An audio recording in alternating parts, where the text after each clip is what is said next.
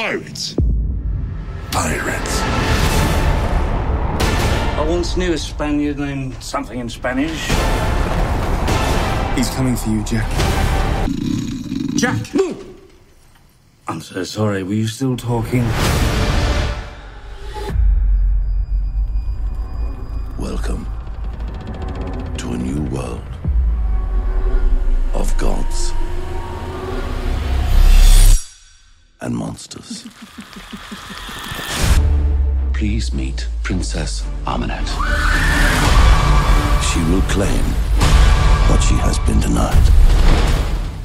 Never met a man before? I mean, what about your father? I had no father. I was brought to life by Zeus. Well, that's neat.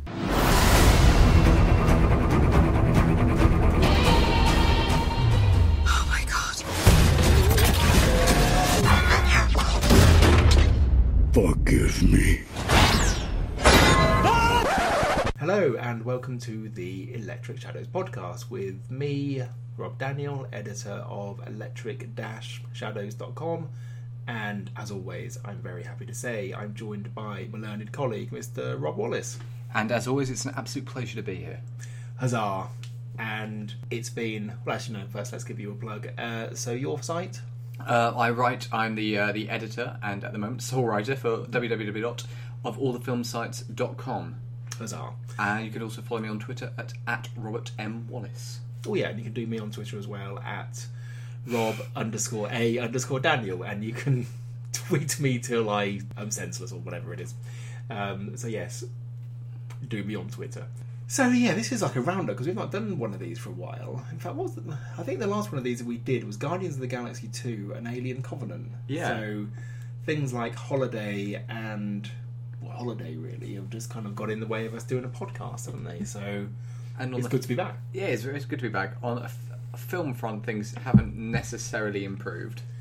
No, um, I'd say so. we're yeah, we're doing a roundup episode this episode, so we'll be looking at Pirates of the Caribbean, Salazar's Revenge. Is that the one? Salazar's Revenge, aka Dead Men Tell No Tales, Yes, that's, um, depending on where you're based. and we were looking at Wonder Woman, and we were looking at The Mummy, and we can also do a thing on Transformers. When's that embargo till? Um, well, this thing, I think it's technically embargoed until, well, the premiere's tonight, so probably until tomorrow or or Tuesday. But I haven't signed anything, so Right, so you can just throw it out now if you want. yeah. Well, this is a Sunday night, uh, so Sunday the what is it, eighteenth of June. It's a very very hot Sunday. God, it's hot, isn't it? Yeah, this is like- thirty degrees. Feels like we're like we are in Twelve Angry Men, Heat of the Night style. Do the right thing. Yeah, yeah, kind of. Uh, there's going to be violence by the end of this. There's there's going to be racial tension by the end of this podcast. Which is going to be especially weird in this room. Yes, indeed. The Inexplicable racial tension. inexplicable racial tension between two rather pale white people. um, and I have always drawn a great, you know, a great amount of influence from Steve Martin in The Jerk, so yes, that's. Uh, we'll go from there. um, in a really really great scene that yeah it'd be interesting to see what how people make what what people make of that scene now anyway so we digress so shall we uh, just dive into it um, can we just get pirates out of the way really quickly so pirates of the caribbean 5 or is it Pirates of the five, Caribbean? yeah. yeah, yeah, Yeah, it is fair. Salazar's Revenge, whatever these things called. Regular listeners to the podcast will know we talked about this very briefly before when the trailer came out. I thought, um, I think, and we really didn't. We weren't hopeful. We weren't hopeful. I suppose the surprising thing about this one is that actually, you know, watching it, it wasn't utter shit. It I mean, was. it speeds through. I It mean, does, that, I mean that. I mean that, that first act. It's it's almost like it's worried about taking on water. It's like we just need to keep moving through this, and then hopefully everything will be fine. Yeah. Like, don't don't pause for breath. So you know, here's here's a flashback that's going to set up this character's motivation, and here he is grown up, and here's another person who's got a similar motivation, and here's Johnny Depp, and why is he still here? And here's Geoffrey Rush, and here's Salazar. Here is you know Javier Bardem going spatter.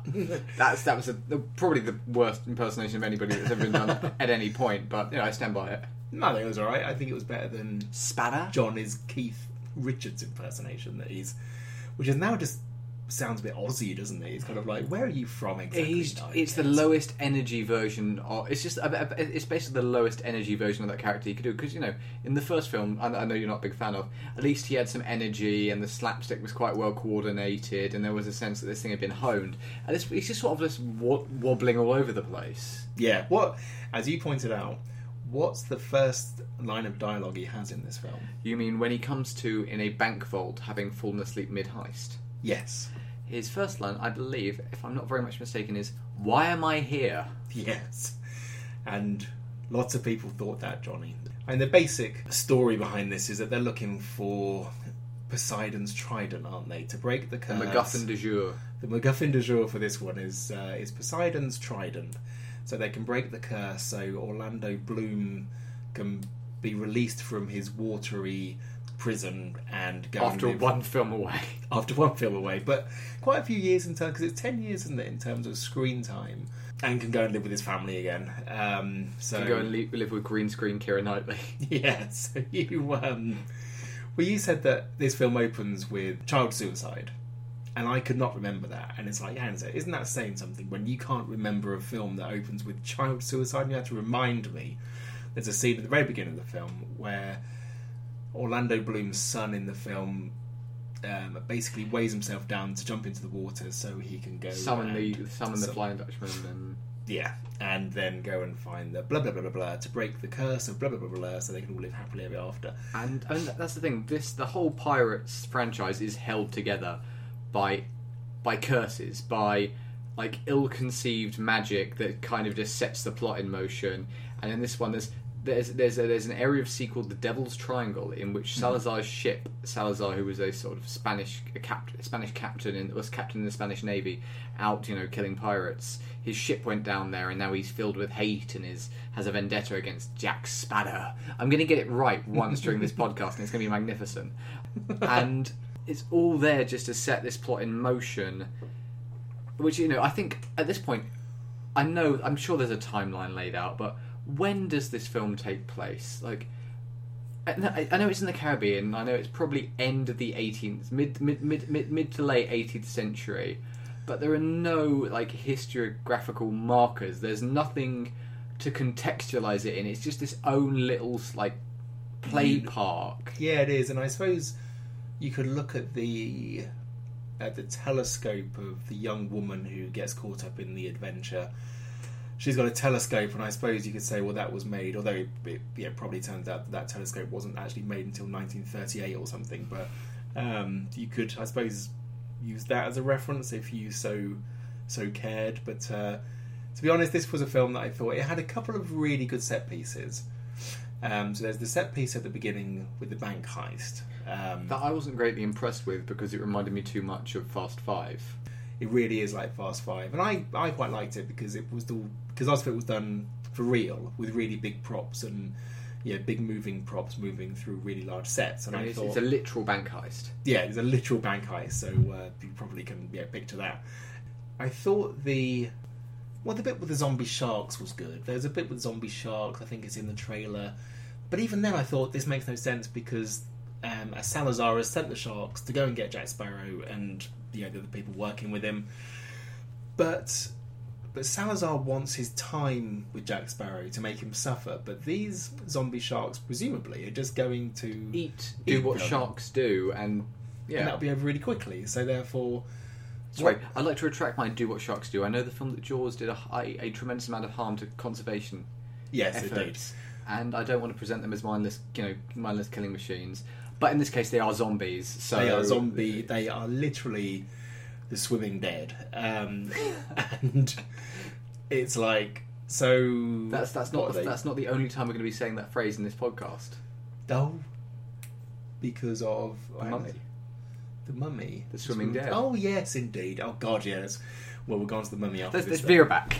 Yeah, yeah, indeed. We'll go on to the mummy after this. Then we'll get the shit out of the way first, and then we'll go on to Wonder Woman. So uh, we saw this for your birthday because uh, Rob has this great tradition that we go to the O2 and we have something to eat, and there's like a bunch of us, and we go and we have something to eat, and then we go and see you know the big blockbuster that's just come out, and it's a really nice tradition because it's like, well, I wouldn't have seen Pirates of the Caribbean five unless it was because I was going for Rob's you know, birthday night out. Yeah, if there wasn't the degree of like emotional blackmail behind it. Yes, indeed. Rob said, "Well, you have to go to my party."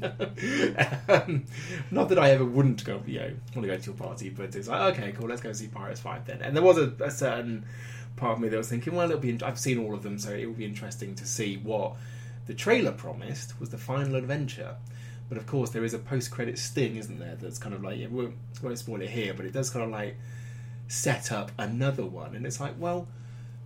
I It's the just a- trailer it's promised just me the final adventure. The trailer promised. It ends in a, you know back at status quo. Yeah. Which, and again, we can't really spoil it, but the whole thing about the reason for getting the trident is to break the status quo. But this ends up being the status There's- quo, and I mean that the stuff, everything. There is a set piece in the film set in quote unquote Poseidon's tomb, and they just throw that. I mean, Pos- let's deconstruct Pos- the, the, the, the phrase Poseidon's tomb. Poseidon, there is a god of the sea. Tomb, he is dead. Hmm. a dead god. A dead god. We're just going to let that pass. Yeah. We're just going to. And they do, they really do. It's one of those.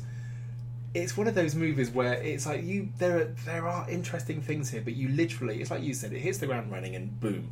It literally does not have time to stop to think about anything. And so therefore some potentially interesting stuff just gets rolled in with every other piece of nonsense that's going on. and you know, in in the in the same way that I, I'm I'm also going to use this to defend an actor's presence in Transformers. Geoffrey Rush seems to be enjoying himself, or seems to be pretending to be enjoying himself. I'm sure he's enjoying the check he was given. And the yeah, the Caribbean. I mean, because that's the thing he can do it. He can, you know, he's got his big, you know, sort of big veiny red nose. And his and his wig and he's the, the sort of the grotesque and, and his wooden leg and he can snarl and go ah, and it's like that's ah. all he has to do. and and but there's, there's a little bit he gets a little bit of emotional of an emotional that comes in from nowhere. And that like, comes "What?" from it's like and but you know look at just looking at him in that film it's like you are so much better and such so much more of an interesting character in this than Jack fucking Sparrow who at one point as a joke falls as- it's in the trailer falls asleep while another character's talking yes. And it's just that is that where we're at now Well, I have to admit, I did follow his lead, and I had a long blink in this film. I there was one point when I thought, yes, I could listen to what they're saying, and I can follow this. Open my eyes and was like, oh, oh, it's night time now. It was daytime a minute ago. um, how much of this have I missed? And there were um, a couple of things that you and the guys talked about afterwards. Like, no, I don't, I don't remember that.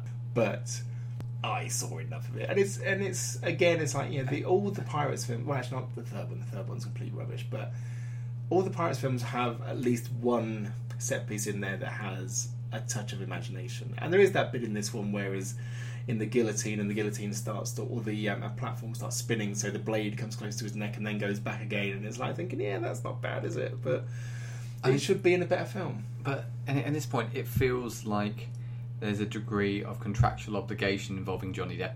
Not that he's contractually obliged to do it, but that they're contractually obliged to keep him. Yeah, because it really is. Uh, yeah, I, uh, I had my fill of Johnny Depp, I'm afraid. Um, I mean, is there much more to say about this, or shall we use Johnny Depp to segue into the Dark Universe? you are reading my mind. Go on, segue away. Um, Johnny Depp has recently been cast as the Invisible Man. Which is great casting because he cannot be invisible enough for me. We're gonna we're gonna make the bad taste joke. We're gonna No, what's that one? Johnny, you may be, Johnny, you may you may be invisible. The bruises are not. Oh yes, that was actually my joke, wasn't it? Yes. That's the joke. um, I'm sorry, I don't know. I mean, I just I don't get why we need Johnny Depp anymore. We just do not need Johnny Depp anymore. But apparently, he still makes money. I mean, yeah, we just saw that Pirates Five has done 500 million dollars worldwide, so underperformed at the US box office, but is being kept afloat by other other countries around the world. So there you go. They clearly there's clearly something about him they like.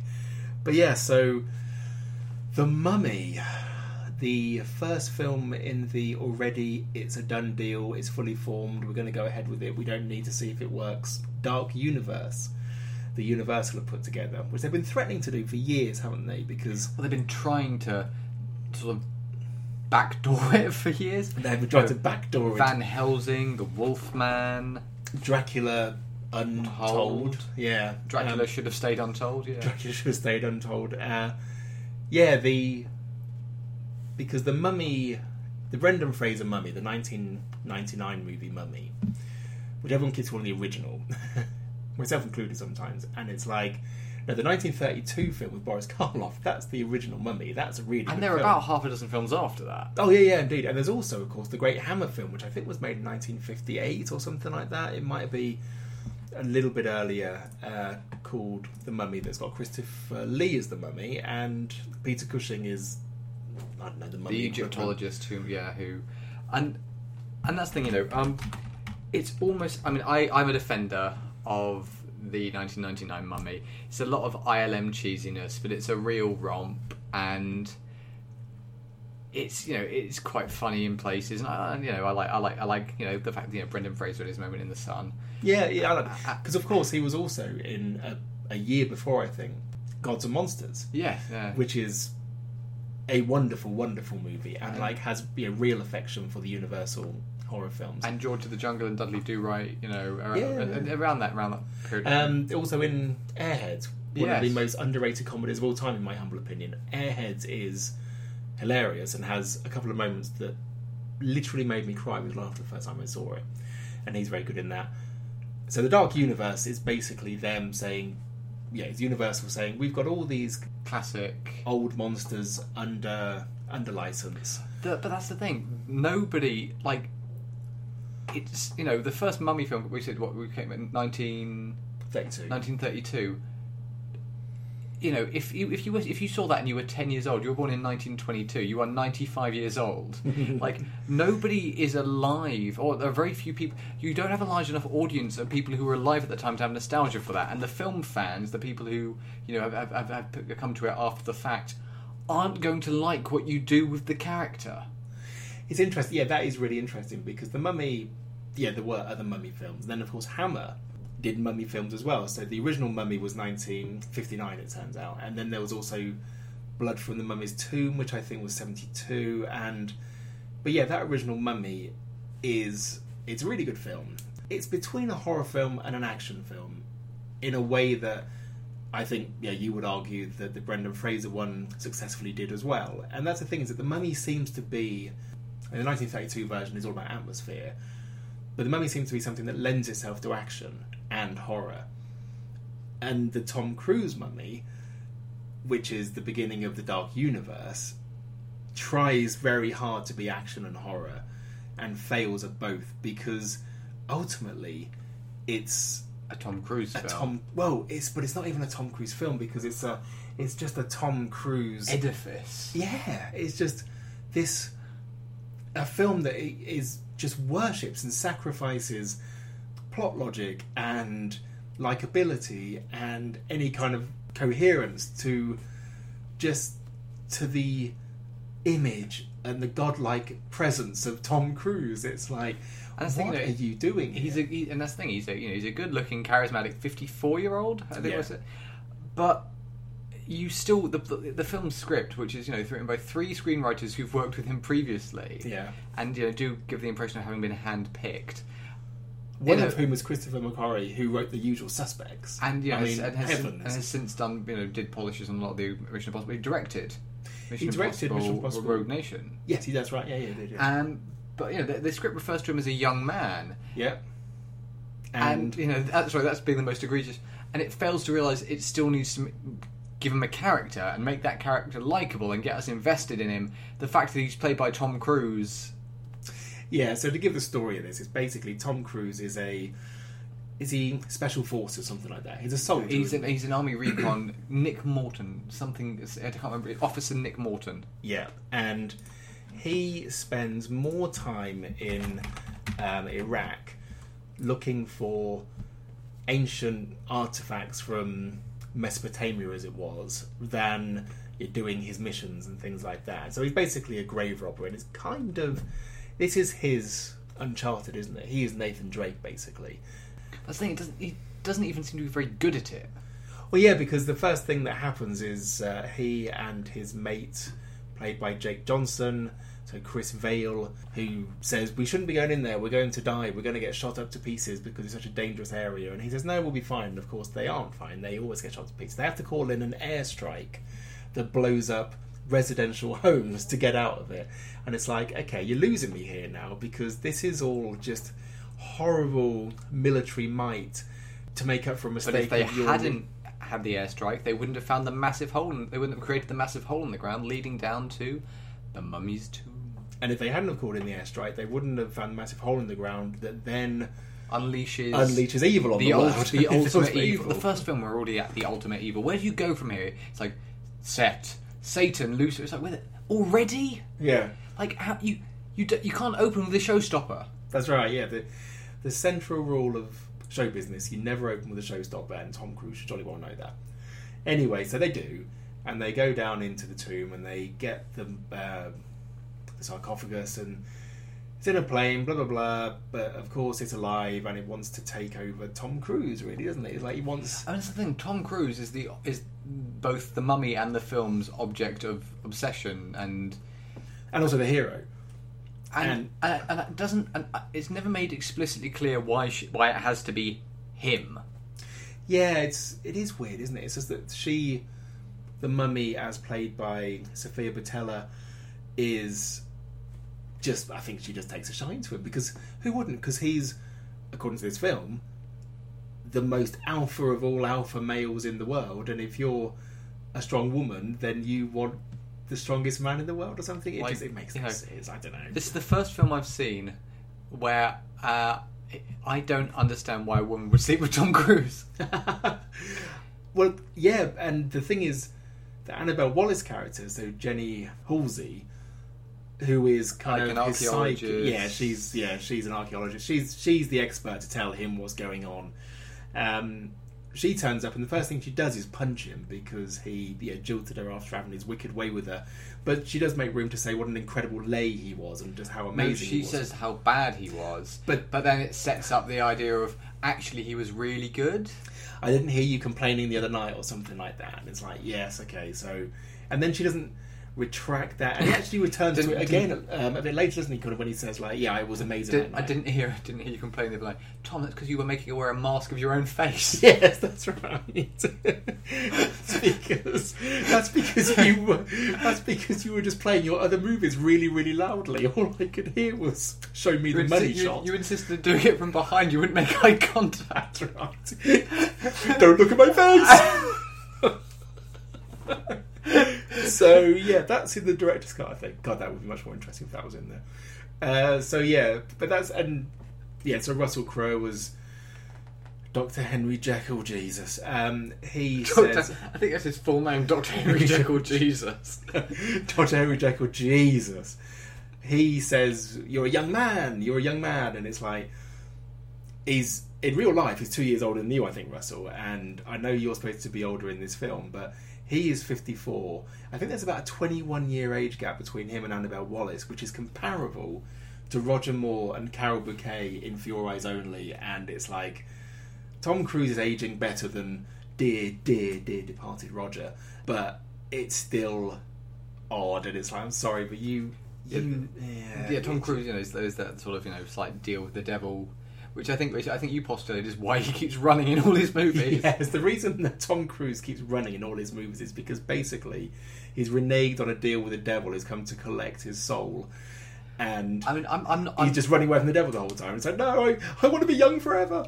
you know, I don't think I think I don't think the devil's come to collect yet. I think he's doing cardio in preparation for the devil coming to collect. Yeah, he's like right, he's yeah. a bastard. He's He's gonna basically Will Smith and I Am Legend, He's constantly working out during the day for the next time he has to run away from the uh, from the demons. Yeah, so and, uh, I mean, I we saw this at the IMAX, having paid twenty one pounds fifty for the pleasure of seeing it at the IMAX. The best thing I can say about that IMAX viewing experience, other than the because you always go with like a group of mates and it's always a good laugh, and the meal was always nice beforehand, but the best thing I can say about the IMAX experience was that we got to see the Dunkirk trailer, trailer two on that big IMAX screen, and there was more emotion and genuine excitement and just filmmaking. and filmmaking, genuine filmmaking in the two and a half minutes of the Dunkirk trailer two than there was in the it has to be said very long hour and fifty minutes of the Mummy. Uh, That you know, it's got it's, I mean, it's got a couple of it's got swimming Knight Templar zombies, hence the swimming dead. It does, and it's like that's the thing is that because when we're talking about this film, I'm thinking, okay, so let's just go through the story, and it's like, what's the point? Because this is a film that is incoherent to the point of you thinking, okay, they are they they literally didn't have a script when they were making this. They just said, we'll just have visions that will explain what's going on. Oh, and just we'll save it in the edit. desert flashes and and and it opens with Doctor Henry Jekyll Jesus providing like you know doing a narration saying oh this is how Ahmanet so the Sofia Boutella mummy Yeah. and you know how she her father betrayed her and wouldn't give her the throne so she made a deal with the devil and da, da, da, ended up in a coffin mummified blah blah blah which is a less interesting version of basically all the previous mummy films including the 1999 one which you know the, the Arnold Vosloo mummy at least he that film got that the character had to have some tragic nobility to him. Hmm. He did have to have, you know, they, the. Sorry, is- they, the mummy has to have a quality. She's just basically had a really shit Sweet Sixteen, Yeah, and is now and has gone got full evil. Yes, has gone full evil and has like kind of a millennia lasting grudge because she didn't get what she wanted. So they use these visions, and you're right. The and it's just incoherent. It's like, are we allowed to do this anymore in films? Are we allowed to just have visions to paper over the cracks in the script that they couldn't be asked to finish by the looks of it? The one part I quite liked is uh, the one the scene set in London. London's obviously getting massive tax breaks at the moment, or uh, the whole of the UK because Transformers was shot. Um, but yeah, Brexit's uh, doing a lot of good for the film industry. when she uh, when the mummy appears and you know still in bandages and still you know fairly um, fairly desiccated, sort of limping down the road towards him, towards Tom Cruise. It's like that's good because that's the mummy and that's the tragedy and the pity and the fact that you know there's this creature who's and the genuine unnervingness Yeah. of it. Like, I, I think, yeah, I think that actually borrows a lot from J horror and the whole weird, twisted limb movement of Sadako. But yeah, it's still. I mean, there was there was that scene. There was the scene near the wreckage because there's a there's a plane crash. It's in the it's in the credit. It's it's in the trailer. Um, there's a, there's a spectacular plane crash, which actually is one of those times when you. I think the CGI, you just think everything now is done by CGI, so therefore there's no effort.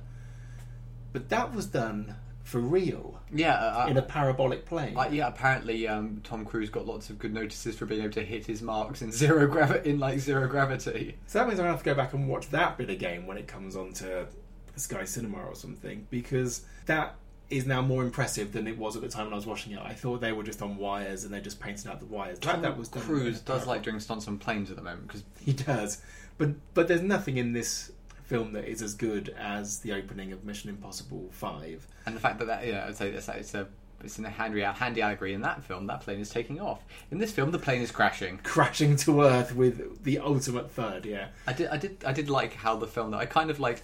It's a bit of a weird one. How the film acknowledged that the plane crash had happened and didn't just immediately forget about it and brush over it.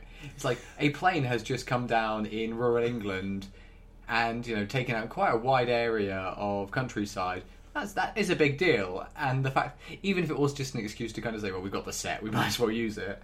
But you say that, but there is a massive, massive plot hole there. That the night of the plane crash, there are two crash investigators investigating that area, and no one else. And it's like, where are the cordons? Where are the where where are the hundreds of people here to investigate this crash? Where, where, like, where- where's the documentary team making the making the thing for Nat Geo? Where's the news crew? It's kind of like you then get that moment where the mummy, there are two of them, and there's a mummy on the loose. Guess what happens next? It's quite quite effective in a kind of you have the church in the background and it's and it's a full moon and it tries to be doing an homage to the Hammer mummy at that point, but um, it's just not enough. Have they cast the. Wolfman yet?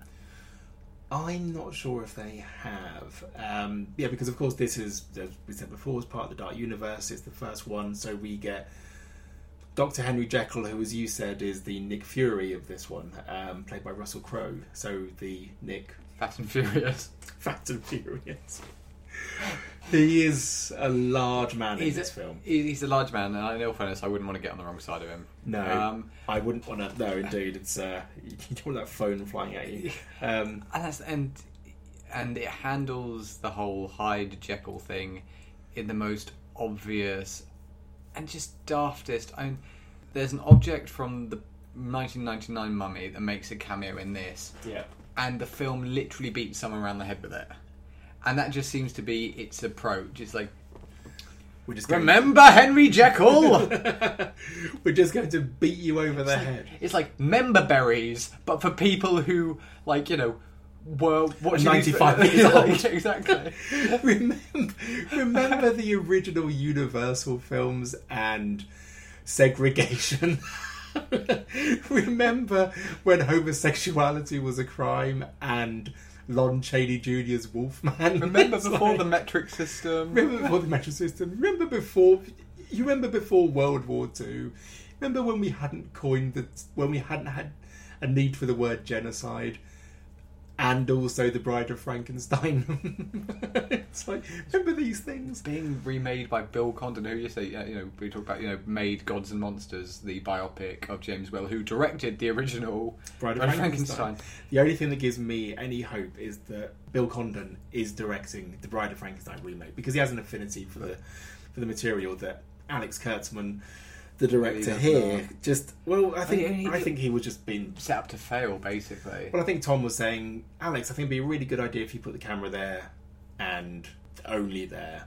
It just seems this is this film has got Tom Cruise's stamp all over it. I mean, there was a point in this film where he literally gets Christ-like powers, and I'm thinking, what is it, Tom? Because you, we all know that you're a Scientologist. We all know that you have very odd beliefs. That's your personal life. All religion, I think, is just based on the weirdest yeah, stories and mm, they're not really yeah diversity friendly. So, uh, but anyway, like yeah, Scientology I have issues with as well because it's just so rapacious in its business model.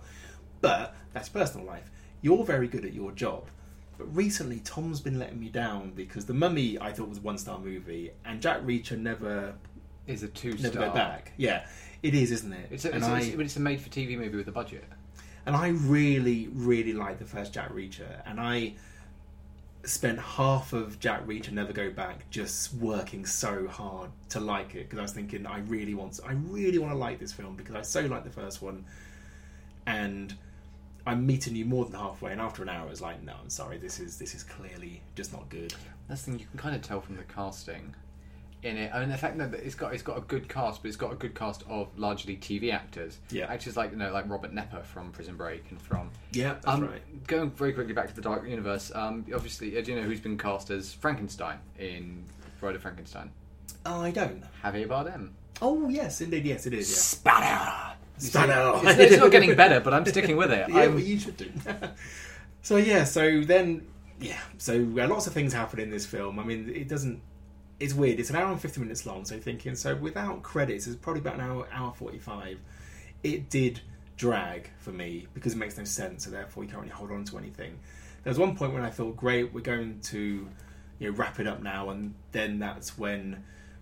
Dr. Henry Jekyll and his rather fearsome alter ego decide to make an appearance. And it's like, so we're doing, we're going to do this for the, The, next five the, minutes. the film. secret organisation is called Prodigium, which sounds less like a secret organisation than something that you'd prescribe to treat erectile dysfunction. Yeah, it does, doesn't it? It really does. That's it. It's like, look, this doesn't normally happen to me, but I've been very, very busy at work. You know, I'm really stressed about landing I that just need to contract. take my Prodigium. I just need to take my prodigium. Give me five minutes, um, and uh, and then we'll be ready to go again. If you do that thing, you know that I liked what you do, then I think that will help. Maybe I'll take two of my prodigium. so it's just it's prodigium. Yeah, it does. Sound, it does sound like a pill to treat erectile dysfunction. In the, um, Kim Newman has the in his books he has the Diogenes Club, doesn't he? Which is The, Di- the Diogenes Club, yeah, that, Di- of, Diogenes Club, of yeah. which Mycroft Holmes is a member. Yeah, indeed. Yeah. And that's taken from, I mean, That's taken from the Holmes canon. That's, yeah, that's right, yeah. I mean, come on, there are other names you could call this, like, you know, Prodigium, yeah, as you said, sounds like a blue pill. And that's the thing; they, could- it could so easily have been the Diogenes Club. They don't have to limit themselves to Universal monsters. Yeah. they could say, "Well, we will take that. We don't. We, we don't necessarily ever need to do anything with Holmes, but people will go, oh, that's interesting." Well, yeah, because that's the thing that Kim Newman does. I mean, I think if you're yeah, listening to this, you should try and, you should read Anno Dracula. I mean, I mean Russell Crowe isn't quite Mycroft size, but he's Yeah, but he's, uh, he could, he could get there. But Newman stuff is like, it's basically a what, or like an alternate universe that has everyone in it, doesn't it? I mean, like, you know, the Bloody Red Baron, which is the sequel to Anno Dracula set in World War One, has Mellors the gardener in it from Lady Chatterley. So it's like, if you're going to do this, then just be a bit more imaginative with it and just bring in everything. Um, Yeah, but you know what happens if you try and do that in a film? But in a film, what happens? You end up with League of, League of Extraordinary Gentlemen. Yes, you do. Which is well, if they'd have made the if they'd have made what they bought, it would have been good. What they didn't, they made something shite. But, but yeah, I think I, I think that you know they should have made it as a TV series. But you know what Yeah. happens if you end up trying to make it as a TV series? You get Penny Dreadful. oh yes, Penny Dreadful. Well, Penny Which- which I was- which was alright. It was all right. It was it was Largely It because of great. largely because of Eva Green and Tim, Eva Green and Timothy Dalton. Yes, indeed, yeah. But I thought that it was okay. But he could have been brilliant, yeah. He could have been brilliant. But next to The Mummy, Penny Dreadful is the original Bride of Frankenstein, isn't it? I mean, it's a five star classic. And presumably we'll get The Creature from the Black Lagoon and we'll get all these other films coming in. And it's like, How do you do the creature from the Black Lagoon? that's what I was thinking. It's like, Because it's, It's- a proper B movie. It's uh, and it's also one of those things that's I mean, you might as well influenced redo so much- them. Well, yeah, that's right. It's like Creature from the Black Lagoon has influenced so much anyway. That it's I mean, they're remaking the of Blob, Of course they are. Um, starring Samuel L. Jackson. Well, the 80s remake of The Blob I thought was okay. Um, it had some really, really gross out effects in it, but but uh, whatever. But the but the Creature from the Black Lagoon is one of those where it's like, I'm sorry, but yeah, Jaws borrowed heavily from this. Lots of things have borrowed heavily from Creature from the Black Lagoon to the point where this will just look like a rip-off of Yeah. the things that were inspired It by looks the original. tired. It looks tired, yeah. It's, that's right. It's like John Carter of Mars. Everything that it was doing, everyone said, "Well, you're just ripping off Avatar, or you're just ripping off Flash Gordon." No, no, no. This was the Original template yeah. material, but of course, it's just not needed anymore. Talking about things though, if we uh, if we're having to move on, that are Sorry, there's just a Oh. few more things about the uh, uh, about the mummy. So we've got the swimming dead. Um, lots of set pieces like that. That it's very very fitting that they're all undead in this film because this film has no life to it.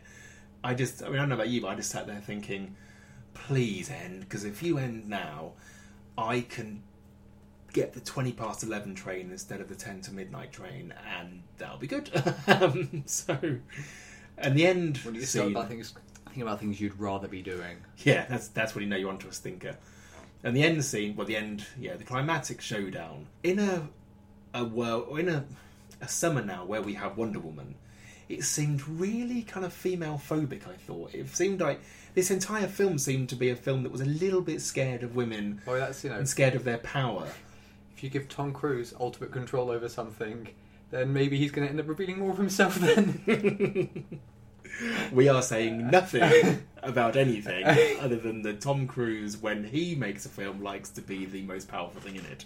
It's the only thing we're saying on that. and uh, there is also a scene where he is wrestling with his demons and says, "I don't know what I am," which again means nothing. It's It's, like- it's- just it's that character saying that. it's, it's all right, Tom. Nowadays we we don't need to label ourselves. We don't need to label ourselves. You can be whatever you want. Of course, he is a Scientologist, and that's all he is. Yeah, so she's throwing him around, and it was all really painfully physical. Like he kept hitting his lower back. he kept hitting his lower back against the corner of the stone tomb, or he would like, yeah, scrape himself down the um, down the steps, the stone steps of the crypt, and it was like, oh look, love, you're throwing an old man around here. Be careful with him. His, his bones are not what they used to be. He's, you know, he's on his he's had his full fat milk, but who knows? It's um, and it just seemed really like here was a woman who was out of control. She was really uppity, and she needed to be put in her place. Even the Annabelle Wallis character says, "Kick her ass," and I don't know. I think we're all a bit more. Oh no, it's fine. Another woman gave him permission. That's right, yeah. And that's the thing is that you know that was probably put in there by one of the three male writers to kind of try and get around the risk of criticism about that. And I know we're all much more sensitive to this now because there is a misogynistic demon in the White House who has just spent his entire career like you know disposing of women. So therefore we might be a bit more sensitive to this, but I thought I don't know, it just seemed yes, you've got a big female um, a villain here, so quite empowering. But ultimately, she is a spoilt brat who acts like she had a really bad sweet sixteen, who needs to be put in her place, and that's by this older man. It's like so. In all fairness, I would pay to watch a version of this film which is just Ahmanet's My Super Sweet Sixteen. Yeah, I would watch that as well. I asked for the pink pyramid, not a yellow one. I don't Promised me I'd get people rid of the two kingdoms. That's right. It's... Oh, this is the worst thing ever. There's also, sorry, another point where um, where they where someone said, "Oh no, they're going to mummify her alive." And it's like, well, how can you be mummified alive? Because isn't, isn't part of mummification that, your brain out. that your brain gets pulled out of your nose? It's like, how can you be alive after that? And that's in the 1999 version. Imhotep can only dra- only drains the lives from those who desecrated his canopic jars, the jars in which his organs are contained. In this one, just she, anybody's fair game. Yeah, it's uh, which is kind of like, I mean, I know there's a whole mother's curse thing, and I kind of thought, well, Have some rules. Yeah, indeed. Yeah, yeah, you're right. I mean, there is a part of me that thinks, in some ways, like yeah, monsters reflect yeah the fears of the time. So therefore, she comes to London, and well, actually, you can get really, really racist talk, talking about this. She's someone from the Middle East who comes to London and starts blowing things up. I don't think the film was going into that, but the destruction of this and some of the imagery of this in terms of like you know the billows of smoke and stuff like that and people running around in terror you're kind of thinking well are we now at the point where these villains just are basically a stand-in for terror for I the terror that's that, the thing, I that could wouldn't- come from anywhere I don't think it's that. I mean, that's, that would at least, if if horrific, be interesting. I mean, this one, you know, you, you get the giant, the giant ball of sand and her face coming out of it. Yeah. Again, we've we've had that before. but you know the only reason that was there was because it's a cool effect it's a cool effect so therefore let's just do it again it's like but yeah I'm, that's I'm, I'm amazed Tom Cruise didn't turn around at any point and go, "I want this to be my face." Yeah, because really I am. She she wants me to be kind of like the mummy as well. Yeah, so really that should be my face and it should be much bigger. It should be three times the size of Big Ben. Yeah, I don't know. You try and read something more into it, and you either find yourself tied up in some rather thorny racial kind of we said, thorns, we, we, we you- did say we're going to end up with racial tension. we did say we we're going to end up with racial tension, and the mummy, which has, which is, and and it's fitting that a film that is basically the ruiner of all things good, has just- is now stirring thoughts in my mind about is this just a big parable for the war on terror, and is this a film? That champions an immigrant ban. it's like I think the Mummy is the first film that says Trump's right about his immigrant ban. Oh, it's even worse than I thought it was. it's not better. It's not better than what it was. No, it probably doesn't champion an immigrant ban, but it's certainly so. Ultimately, I mean, I mean, in all fairness, that's you know the nicest thing anybody said about it. The Mummy doesn't champion an immigrant. They'll stick that on the poster. They'll stick that. We'll get that on the DVD. Rob Daniel, Electric Shadows, does not champion an immigrant ban. does not agree with the policies of Donald Trump. what a weird quote. Um, Haven't included the star rating. no, no, it's like I have, but there's no star there. Mm. no, you have to give a star at least, yeah, at least one star, and it is, and it is a one-star movie in my humble opinion.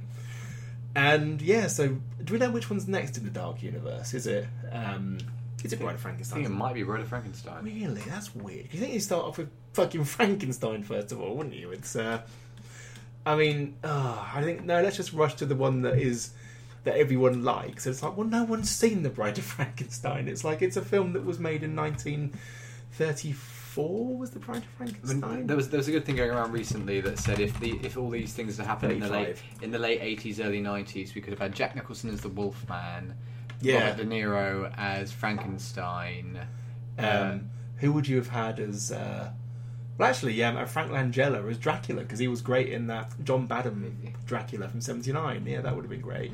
Oh, I think it was something. Who would I don't know. No, Dracula would have been Gary Oldman from um, from Dracula, from Francis from, from Bram Stoker's Dracula, Francis Ford Coppola.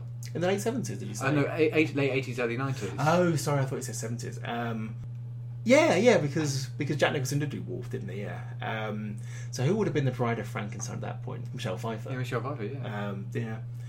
Yeah, Bride of Frankenstein, uh, 1935. I mean, this is a five-star movie, The Bride of Frankenstein. But the thing is, it's not. I just don't see how you can get action into this film. I mean, the the film is a comedy as much as a um, as much as a horror. It's also a doomed love story. There's a I just although want to she see. hates him. I just want to see how they get sort of Doctor Pretorius in there, and Yeah, indeed, and and, And- and the whole gay relationship. I mean, it's like I James Whale filled the Bride of Frankenstein with nods that only the gay community at, at the time would get. There are certain words that are used that are like in jokes to the gay community. It's like, well, if you carry that over, then I'm interested um, because this is a film about two men creating life without the need of a woman. It's like, I mean there are some interesting things here if you want to carry this over, but of course you won't do that because that's way too thorny. And uh, so yeah, that's that. and they've already given the Gods and Monsters line to Russell Crowe.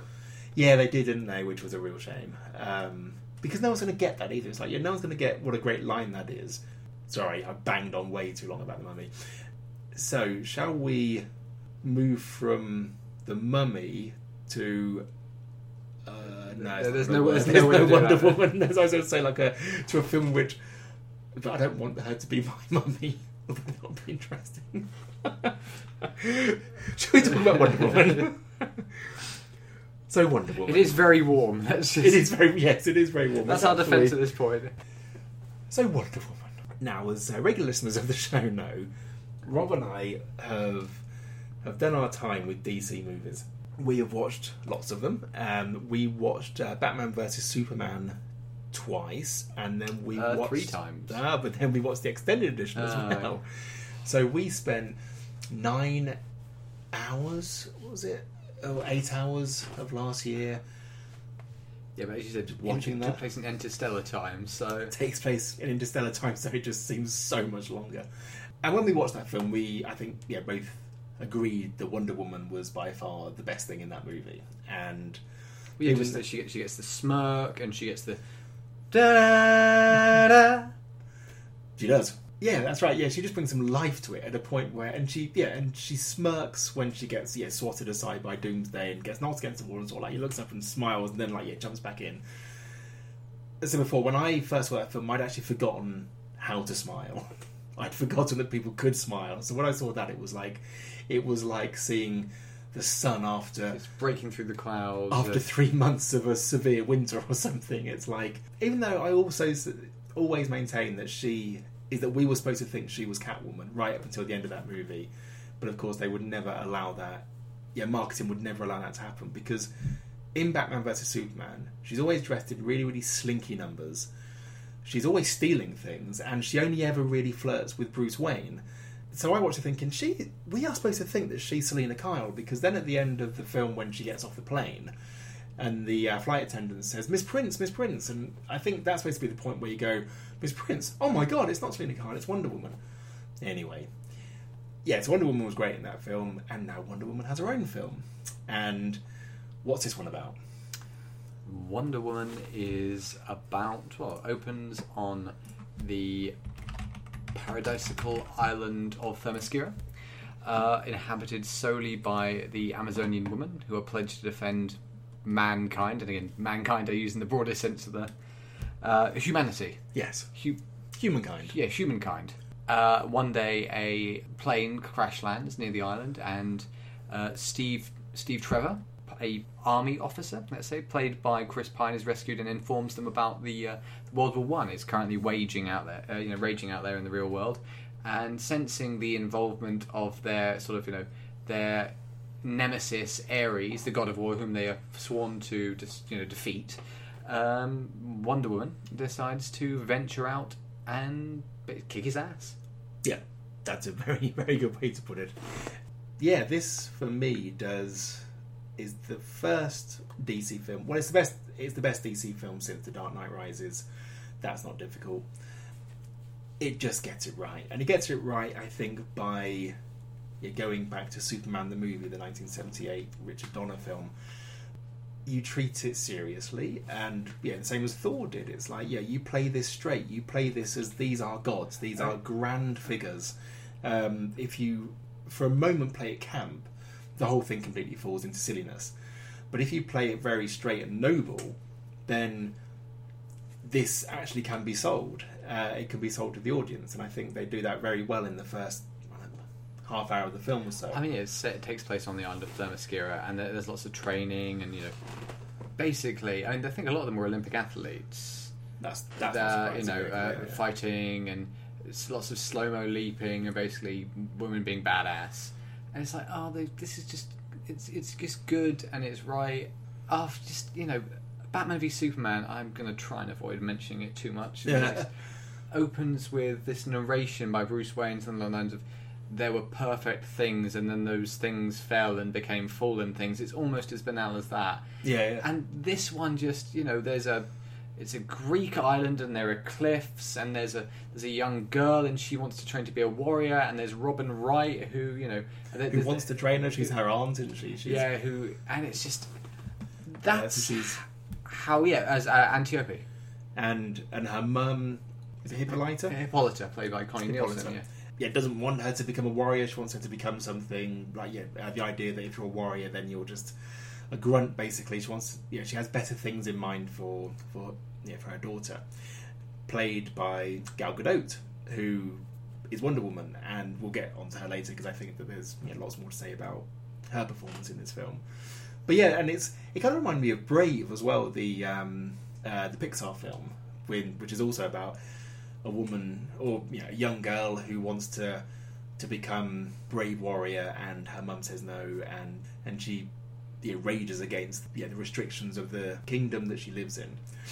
And there's lots of other, I think, you know, Disney princess tropes here. I mean, I think there's a bit of like yeah, Moana to this as well, and it's like good because these are really good films and they're really and they're really positive films. And you're right, yeah, the opening of Batman vs Superman, like yeah, these things were good and they fell and now they are fallen.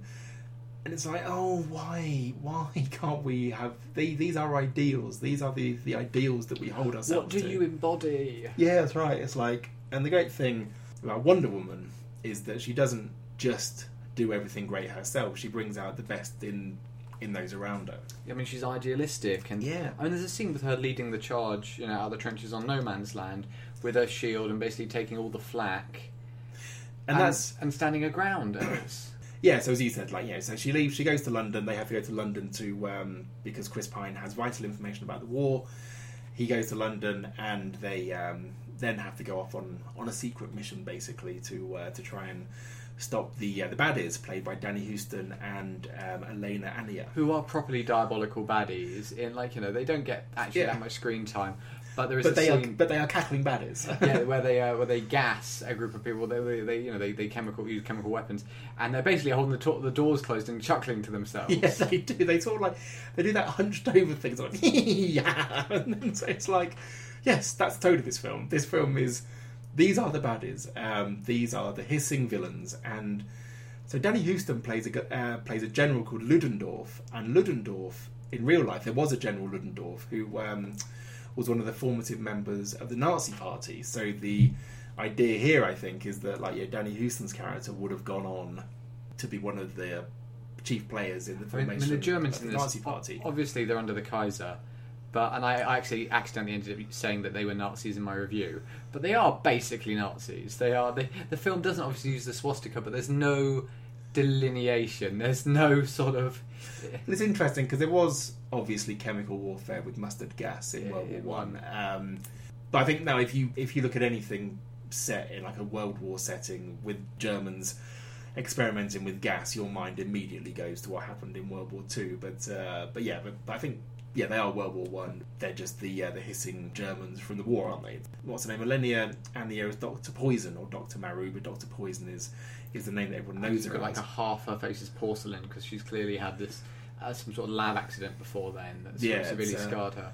Well, I kind of thought I wondered if it was um, if it was an accident or like if she'd been injured during the war and and basically something had had happened to her that had had really scarred her and really like yeah poisoned her view of of humanity. So it was done to her. I mean, she had um, that really sort of wonderful spidery quality to her. Mm, yeah, yeah. So I mean, she has those great eyes. I mean, that's the thing. Like, yeah, to go back to you know the Universal film, she looked like something from yeah 1920s German horror. Yeah. It was, um, and again, like if, if you're going to invoke that in your film, then it's like, well, then you're doing some some thinking. You're thinking about how you can you know, bring something interesting to your movie that isn't And- seen every day. And this is also like a humans on a mission movie.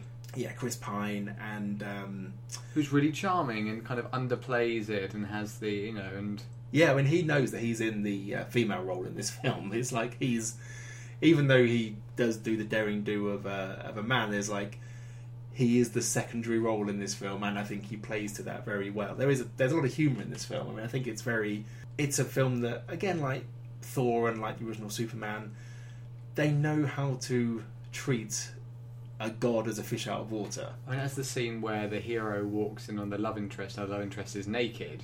Yes, Except it's Wonder Woman walking in, it's Diana walking in on uh, on Steve Trevor. yeah, and uh, And, and she's not really phased by it, and he is, and it's like you're you're human, and I know all about that, and what And just to make things more confusing between this and the Marvel films, obviously, you know, in this Chris Pine plays Steve, Steve Trevor.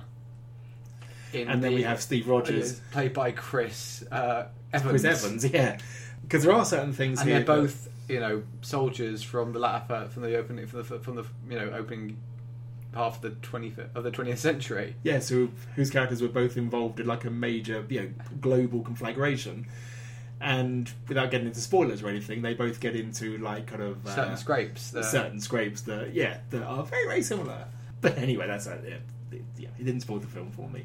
But yeah, so he's got he's got his ragtag crew, hasn't he? He's got um, Said Taghmaoui plays Samir, who is Turkish. He's supposed to be Turkish in the film, um, and Ewan Bremner plays. Is he called Jock? Charlie. Charlie, and then you've got uh, Eugene Brave Rock as the chief.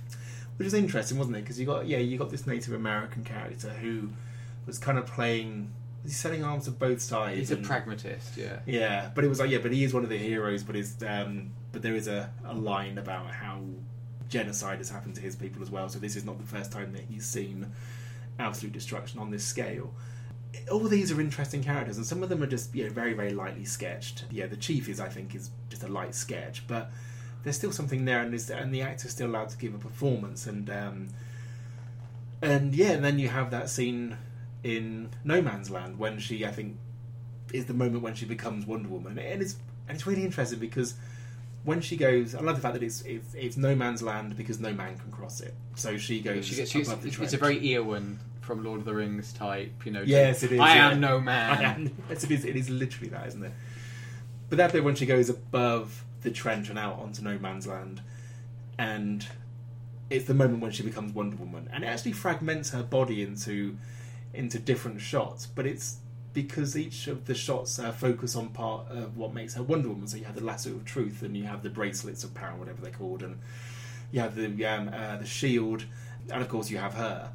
And it's like, well, this because films typically fragment women so you can get a really good look at their bits. this is fragmenting her for something completely different and is completely empowering. And I thought the way this film shot Gal Gadot was just really interesting because she looked amazing, but it wasn't sexual. It was something just it was just awe inspiring. It was just there was just a real difference the way that she looked. I mean, there are certain scenes when she's standing there with her hair blowing, and it's like. It's on, like, yeah, on the you- slash you- film cast, he said you can't look directly at her. She's so beautiful. and it's like, yeah, Yeah, that's it's, true. it's, it's just about like you just look great. That's the yeah, and you look like an ideal. in, in this yeah in the same way that you can look at Christopher Reeve in the Superman costume and go, you look great. yeah, you look like yeah the embodiment of of goodness Of and truth yeah, and justice and yeah, yeah, yeah. absolutely. Um, In a way that the other you know Batman and Superman just just don't they look like they look miserable. they look yeah they look like yeah they look like they've just come from a really really heavy counselling session and they've had they've had some raw emotions to deal with and they can't be dealing with this saving It's people like shit. it's like Superman. How can you how you look like you've got SADS and yet Yeah. all you do is fly in the sun. Yeah, I'm like you literally can fly. I think if I could fly, my mood would be elevated quite often. Um, um, and Gal Gadot, who is, it will be fascinating to see what she does next because because I thought she was great in this movie, like absolutely yeah spot on for what the role required of her. And it's like, so are you a good actress who was just underused in the Fast and Furious films, Or have you just found your niche? that's the question that I'd like to see answered by what she does next that isn't like a Wonder Woman film because I'm excited to see what she does next because I thought she was great in this. Um, And that's the, and I think we also need to discuss the fact this was directed by a female director by Patty Jenkins. yeah, which I think is a lot of the reason why the way that Diana, uh, Wonder Woman, so Princess Diana, she's literally a people's princess. The way that she's shot and the emotions that that invokes is different than if a man shot her. It would be like this is this isn't the same. There is I I mean, part of it, the, the cinematography in this is quite clear and bright and crisp. It's, It it's not muggy and moody and smeary. No, that's right. But it's also, I think, it's one of those things that it, you know, a lot of power of the character is conveyed by her face, not her physique. And when you do see her whole body, she's typically moving and she's in action. Like kicking, a, like kicking, you know, enemy soldiers through a window, yeah, indeed, in that there was a, or there like lifting up a tank, or Yeah, that's great when she lifts up a tank. It's like, and it's, it's very action hero one, isn't it? It's very Yeah, yeah, yeah. action comics one. Sorry, it's like yeah, you are every. I mean, like you should be the lead in DC now. I mean, unless and, you know, unless Aquaman somehow equally manages, you know, in which case you can have joint. That I mean, there's you don't have any competition. It should just be Wonder Woman is leading the Justice League. Superman and Batman, shut up. yeah, and Aquaman, you get to say some stuff because you haven't been in shit films yet. you get a pass for now. But that's the interesting thing here is that Wonder Woman has now done at the US box office $274 million. Before this film was released, I think everyone had written it off. And advance word on it was that it wasn't very good. Warners weren't really putting any weight behind it. And yeah, so it was going to be like another DC disappointment. This is $274 million. This is going to go over $300 million at the US box office. What did Batman vs Superman do at the US box office? It's because it must have um, been comparable to 300 million. Did 330 million dollars at the US box office? I really hope. Wonder Woman has a shout at that because it What did. about Suicide Squad though? Yeah, 325 million.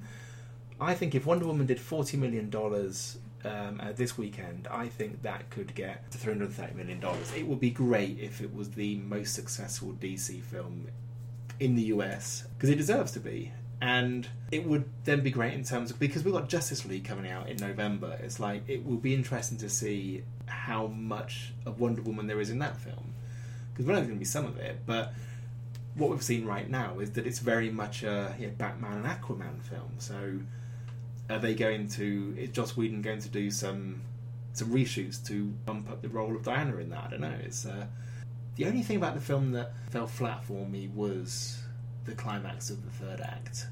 We need to find a different way to end superhero films now because two super beings hitting each other is just not the way to end these films anymore. It's like we need to have a different way to do it. And I know that there were like a few little minor tweaks on it in terms of know, emotions that were being invoked, but I still thought it was a bit of the yeah, same old, same old. And what do you think? Right, I completely agree in that. It's yeah, it just yeah, it just turns into a slugfest, Yeah. super powered slugfest, and we've seen enough of those. It's like the original Iron Man. The climax of that film was when he is um, intercepted by those two planes halfway through, by those jet fighters. And then the end of the film is him and Jeff Bridges' character having um, a superpower slugfest in their suits, in their Iron Man suits. And it's like, but the really good bit was with the planes. And this is like, well, the really good bit was in No Man's Land and in the subsequent skirmish afterwards. It's like, this is not as interesting as what you were doing about 40 minutes ago. So yeah, maybe you should try and think of a different way to end it. And also, it's um, the scene in No Man's Land is, I think you're supposed to think about lunchtime or something like that. Whereas the scene at the end of the film was at nighttime, and it's like, I think this would have been a better scene if it had been around dusk. I think it would have just looked more It's a interesting. bit dark. Yeah, it is. It's just like another nighttime scene of of superheroes hitting each other. it's like, yeah, Yeah. you were, you've done much better work in this film than that. All in all, like it's two hours and twenty minutes. This film, isn't it? Yeah, Half hour longer than the Mummy, and I thought it breezed by like a dream. I had a yeah great time watching. It. Yeah, you know, S stands for hope. Fuck off, Superman. W. Yeah, yes, it is. Yes. W stands for hope. That's. I want to see a T-shirt with that on it. Actually, I did go to Forbidden Planet after I saw the film, and they had lots of Wonder Woman merchandise there, of course. And one of them was a T-shirt with Wonder Woman leaping into action, but it was the drawing based on the Lynda Carter Wonder Woman, and she was leaping into action, and it said "Fight like a girl." And I thought that's such a great T-shirt. I would like to buy that, but I can't wear a I T-shirt. I can't get away with wearing that. No. but what a great thing! Fight like a girl. And there have been some lovely stories of little girls in cinemas, like you're standing Like, up and weeping. yeah. Yeah. indeed. And it's like thinking, this time last year, we were yeah, between Batman vs Superman and Suicide Squad. These two Two films that empowered no one. empowered no one and actually really cheapened the characters. Uh, well, I mean, yeah, Batman vs Superman did. I'm not really a huge fan of Suicide Squad anyway, but But cheapened the Joker. yes, and actually, Harley no, Quinn. you're right. Actually, No, no, and. Harley, and it cheapened the modern day Harley Quinn, who is now pretty much figured out that Mr. J is an abusive scumbag, and she's better off without him. Yes, and this one, yeah, actually, yes, yes, you're absolutely right. Um, it did, yeah, cheapen both those, and also Killer Croc. but he was redeemed in Lego Batman. Um, I did the- something. I did something.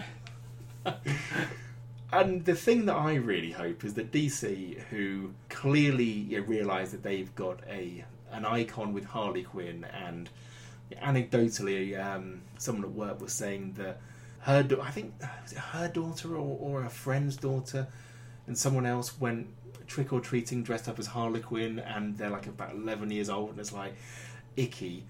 I hope the DC gets behind Wonder Woman as a cosplay thing to, uh, dress up as, as much as they've really, really got behind the idea of merchandising Harley Quinn. I mean, there's so much Harley Quinn stuff out there, and ultimately, it's like, well, she is someone who loves her abuser.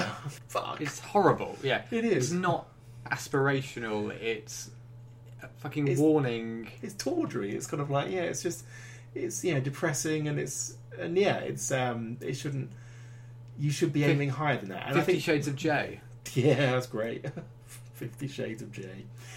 And I think with this they have gone higher than that. I think they've uh, so or yeah the filmmakers have, and hopefully with the amount of money that's being made, yeah DC will realise maybe we should go lighter and more idealistic rather than seeing just how much in the mud we can rub these these characters' faces. But we will see. So to end, we should probably hear from you about Transformers: The Last Knight. Okay, I'll caveat this by saying I can't remember anything that happens in the previous films, despite having watched about 20 minutes of the first one with you. Uh, as in, like, no reason to remember anything about the Transformers I'm, films. I remember vague things that happen. I just don't know in what film they happen. This new one is two and a half hours long, and it is just packed. And it and it. I'm, I, I, I, I will kindly say references every major blockbuster of the last twenty years. The opening sequence is Gladiator. It's on. It's, it's got. It's got some revisionist King Arthur stuff in there, which obviously is very topical this year with King Arthur: Legend of the Sword. It's got you know, there's a little there's a little robot in there that's essentially BB-8 meets WALL-E. There's there's a robot. There's a Transformer Butler who's voiced by Jim Carter from Downton Abbey, who's uh-huh. essentially C-3PO meets Ultron, and it's and you know and there and there are you know shots of alien spaceships coming down in green fields, and that's Arrival, and simultaneously they're tearing you know they're, they're, they're sort of sweeping their way through human civilization. That's very Independence Day resurgence, uh-huh. and at the same time you've got all these big robots being really quite aggressive and sweary and boorish, and those like those are the good guys. yeah, these are the Autobots. And Optimus Prime isn't really in it apart from a little bit when uh, yeah that's the thing there's it's it, there is so much stuff crammed into here there's a scene where Sir Anthony Hopkins Oscar winner Sir Anthony Hopkins speeds down the mall in a supercar flipping the bird at tourists for any reason. because they decided they wanted him to speed down the mall, and they and Michael clearly said to him, "I can't direct act, actor Sir Anthony, let alone one of your character of your caliber. Go wild." And he's the he's the actor I referenced earlier, who I said at least he seems to. He's got the twinkle. He seems to be enjoying himself, Right. Okay. and you know, and it's. ah, Mark Wahlberg's fine in it. it. That's the thing. Like, I gave it a better review than I was expecting to, just on the basis that I wasn't bored. There's a scene aboard a submarine in it. Is it coherent though? Because I watched. It- and the first one, you can kind of follow the story. I tried to read the plot synopsis for the second one on Wikipedia, and it was literally like reading how to install electrical Well, wiring in- into your house. in this, the um, third one, I just couldn't follow. I mean, the Thames comes out near White, near the White Cliffs of Dover, Uh. and characters decide to go places that the plot will require them to be later. It just about holds up. I mean, it's two and a half hours long, so no, you know, you're not after a certain while you just go let it. Wa- What is the basic story? uh, the basic story is that the secret history of the Transformers on Earth goes back further than we goes back deeper than we even expected, and uh, Cade, Cade Yeager, the um, mechanic hero played by Mark Wahlberg. Mark Wahlberg, finds an ancient artifact, uh, which is I can't remember what it's called. I don't know the Talisman of Arthur, it, the MacGuffin of generic, the generic of MacGuffin. Yeah, he finds a thing, and it sort of goes, well, you know, luckily. You know, this marks you out as being the savior of mankind. You know, luckily you've already got hero experience from those other films that you did, and uh, there's a force out there and it's coming to Earth and wants to reclaim the staff of Merlin that it's going to use to do a thing, and and that's the thing. It's so plot heavy, but it, it, it's it's like it's got heavy. it's got yeah it's got all the spectacle, a lot of the spectacle, not quite the inventiveness of like Fast and Furious Eight, but without the charm. Right. But it kind of gets away from it by just being like throw everything at the screen, just keep on and it's it's impossible. You know, you, you said is it worth going to sleep, so you can, uh, going there so you at least you know get have a nap. You will not get a nap. and that's the thing. I walk, I walked in there with the lowest expectations imaginable, and I and it was more fun than I was expecting it to be, because it's just fucking mental. It's a it's, it's, it takes place in a universe where through just lazy I I don't know whether through design or just lazy script writing, Stephen Hawking is implied to be dead. Castro is alive. The Prime Minister looks like David Cameron, and Michael and and um, Tiger Woods is still a relevant a relevant cultural figure. Wow. Okay. And, and there's a So- scene. There's a scene which again I'm going to return. uh, takes place on a submarine in which the robot butler I've just mentioned beats two freshly caught salmon to death. So like big, full size, like deep sea, and then makes them into sushi. So it still has that kind of really unhinged slapstick humour about it. Almost like certain people involved in the production were potentially involved in you know, a lot of pharmaceutical yes, indeed. We're, kind of- creation. we're getting their ideas from like a, a higher source. Um, the trailer for the first Transformers film was one of the best movies of that year. That two and a half minutes is actually tells an alright story and is just awesome. I mean, it's fucking great. Then when you see that stretch to two and a half hours, it's like, oh no, there's nothing to this, and it's all, and even the bits that look really good in the trailer are not good in the actual film. I think Apart from the bit when Starscream takes out the planes when he's flying as a plane, and then he turn, Turns turns, into, a into a- robot and rips the planes apart in midair, and then he turns back into plane attacks on some other planes. that's the like, yeah, that's great. That's really good. it is borderline incoherent and it is bloat. It is a bloated mess, and I don't encourage anybody to go and see it. but I was there for free, and I, I saw it early and for free, and in Limax with friends, and I had popcorn, and then I went and had a drink afterwards. So yeah, that sounds yeah. So this is the kind of film that if it had been released for your birthday, we would have gone to see this Yes. for your birthday. Yeah, indeed. It's, uh, um, and Limax, we have to say, is the uh, is the Cineworld empire where they have an IMAX screen. But I'm sorry, if you're in London and you want an IMAX screen, you go to the BFI South Bank. That's the proper IMAX. This is the Limax. Even though if you're a Cineworld customer, you still have to pay seven quid to go and see a film there. Anyway, that's just my griping. Cineworld, they Lots of add-ons now. yeah, lots of add-ons, and they tend to, and they seem to be getting rid of quite a few cinemas. like I've been, I've been a Cineworld customer, um, a West End customer as well, so I have my monthly card. I can see as much as I want. Twelve years, but now they only have that Empire Leicester Square cinema in the West End, and you've got the Limax you have to pay more for, and the other screens, apart from the Impact screen, which I don't really think that's a very good screen. But the other screens, I think, are all like yeah, widescreen tellies. So why would I pay extra to come to the West End? Because I'm- because the Haymarket's gone, isn't it? And Yeah. such a great screen. And that's the fact that none of this was sort of forewarned, and none of it. Yeah. It's beginning to feel a bit um, Lando Calrissian. You know, I've altered the deal. Pray I do not alter it further. Yeah, it really is like that, isn't it? It's like, you know, this comes out in their newsletters. Oh, yeah, by the way, we're going to oh. close down the Cineworld Haymarket. Sorry, just once while I'm on the terrible impressions, spatter. no, it's more Geoffrey Rush. I can't. I It's can't. not a bad. It's not a It's, bad one. Javier Bardem has you know has a Spanish has like has the the rolling R's the Spanish accent and he had he had, he had a voice coach for that film. Did he? Yeah, Javier Bardem and Geoffrey Rush are the two actors on there listed as having having like voice coaches for it. Why does Geoffrey Rush need a voice coach this film? He's doing the exact same voice he did in the other films. Can you just not remember the voice? Just watch the film again, Geoffrey. Watch the three oh, hours or okay, I feel like yeah, just Arr. It is Arr. I'll have you, me lad. Hung from the from the Jack. The best seagoer, even though it was from hundreds of years earlier, is of course Tom Baker in that episode of Blackadder 2, where they go looking for the new world. And he's just that insane captain who has no legs. And uh, you have a woman's hands, my lord. You- when he says to Blackadder, "You, you may be a big noise in the Queen's court, but out here you're nothing but a lapdog to a slip of a girl." It's like, yes, well, it's better to be a lapdog to a slip of a girl than a git. Ah, so you do have some spunk in you after all.